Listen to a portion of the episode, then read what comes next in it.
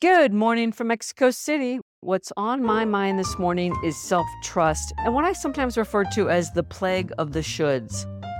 Here I find myself in Mexico City, one of the most vibrant places in North America right now.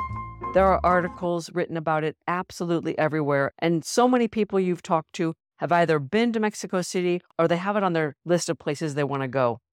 Between the museums, the art galleries, the food scene, the parks, the markets, the juxtaposition of the history and culture and this vibrant sense of emergence that you see in every corner of the city.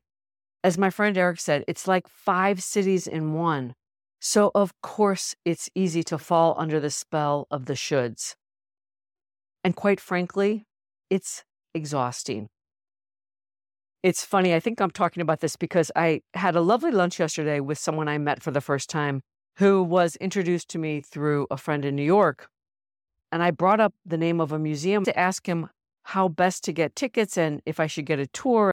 And the first thing out of his mouth was, I hate that museum. And I was like, wow, that completely took me off guard. I was kind of shocked. I said, say more. And I let him expound on his reasons. It was really interesting. I woke up this morning and I thought to myself, I only have so many days here. And there's absolutely no way I can see and do even a small part of the many things I've captured on my lists. And I thought to myself, the very best thing I can do right now is to completely shed the entire list of must see, must do, and mustn't miss. That's the plague of the shoulds I'm carrying around in my head.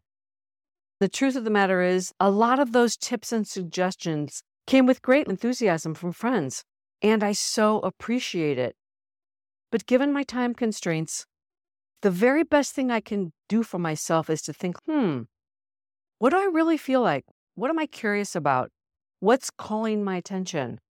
What area of the city do I want to go to and perhaps just wander, meander, and get lost. As the French say, flaneur. So, yeah, I think this is sort of a great metaphor for life in general. How much of what we're doing in our life is because we think we should? Perhaps other people's shoulds or something that's on their bucket list.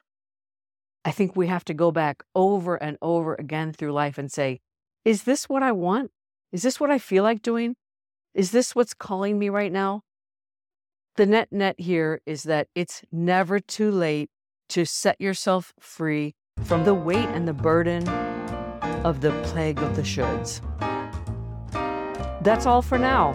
Until next time, from my heart to yours.